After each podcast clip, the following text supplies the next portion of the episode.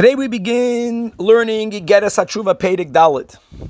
At Atkan we learned more the halachic pshat of tshuva, and ultimately we have a two-step in the tshuva process. The main part of tshuva, the inner sincere resolve that from now on we will abandon sin.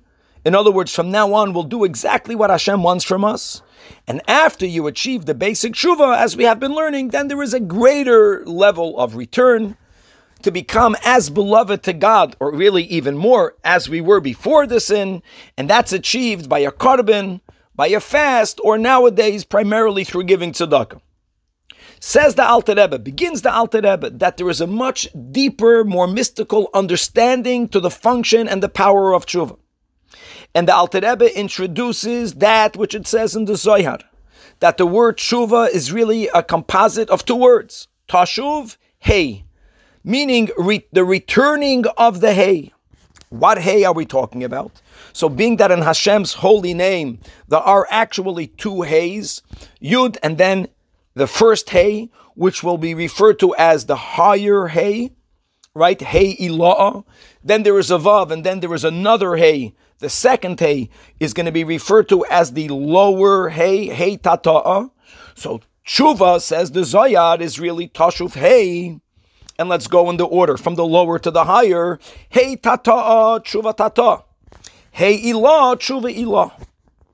And now the Alter Rebbe is going to begin to explain what exactly does it mean to return the hay. Actually, that implies that when we do a sin, we are misplacing the hay.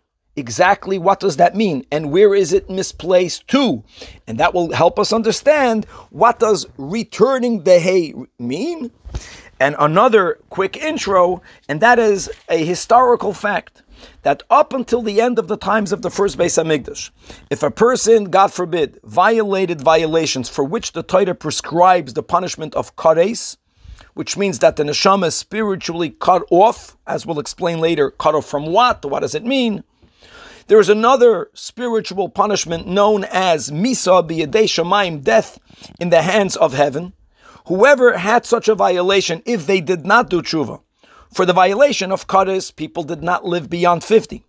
For any violation for which there is the Misa b'yedei Shemaim punishment, without tshuva, the person did not live beyond 60.